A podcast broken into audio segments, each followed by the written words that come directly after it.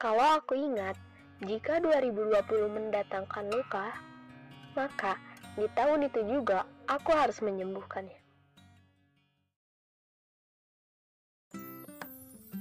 Hai semua, sebenarnya aku gak mau bikin konten yang melulu tentang cinta. Eh asik.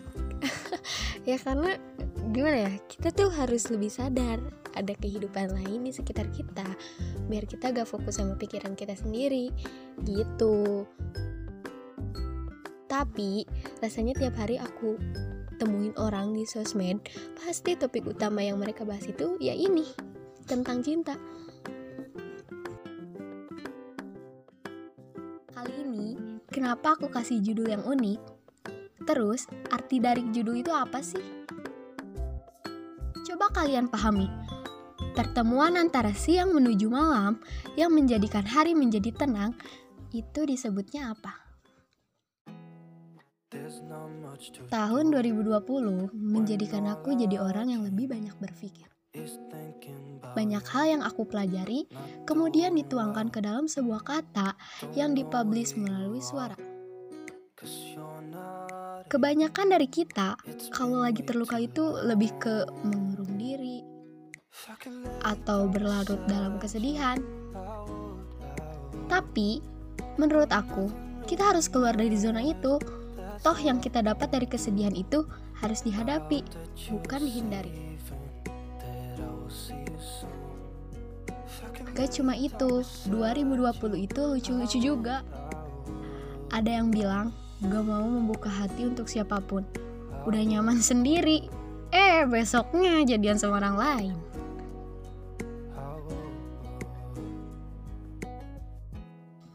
Aku cuma mau ngingetin, di dunia ini banyak banget yang peduli sama kamu. Tak keluarga atau temen, dan banyak lagi. So, jangan ngerasa, oh aku ini dunia gak penting, terus gak guna, gak ada teman, and then ngerasa sendiri aja gak punya siapa-siapa.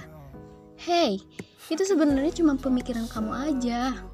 Tapi sebenarnya ada banyak banget yang peduli sama kamu.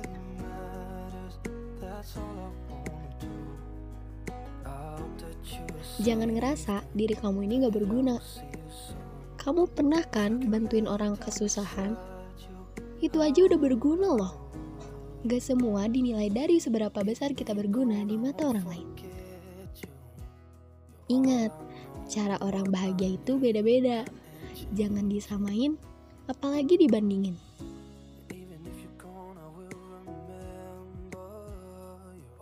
Semua ada takarannya masing-masing. Kita gak mungkin selalu bahagia, juga gak mungkin selalu sedih.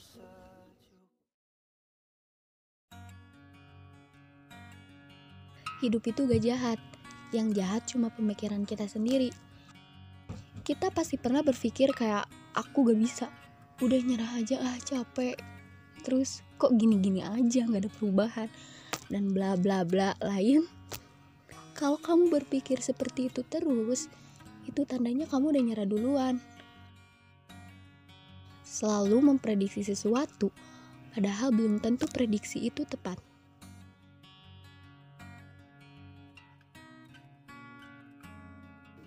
...2021 siap untuk jatuh cinta lagi.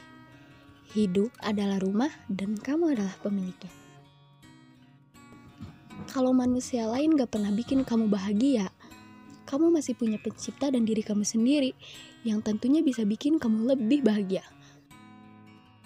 Intinya, just the way you are. Love yourself. Oke? Okay?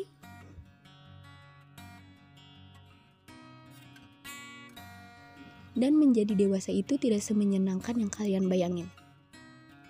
Kadang, aku suka berpikir ingin kembali lagi ke masa kecil yang gak selalu overthinking. Nih, aku pernah sengaja tidur lebih awal untuk melupakan beban pikiran aku. Dan ketika larut malam terbangun, air mata aku keluar aja gitu tiba-tiba. Lalu kembali tidur lagi dengan sendirinya. Emang sesakit itukah menjadi dewasa?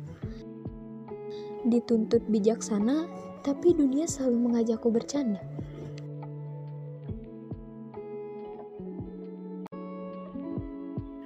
Mungkin di umur kamu nanti di 2021 akan banyak hal yang tak terduga yang membuat kalian berpikir bahwa proses pendewasaan bukan sekadar bertambahnya umur, tapi bagaimana menyikapi berbagai banyak hal dengan rasa ikhlas. Percaya deh sama rencana Tuhan yang indah. Jadi, jangan ngeluh-ngeluh lagi ya. Jangan terus berlarut dalam kesedihan. Masa lalu biarlah masa lalu. Jangan dipendam terus. Apa kabar masa depan kamu kalau kamu tetap stuck di masa lalu?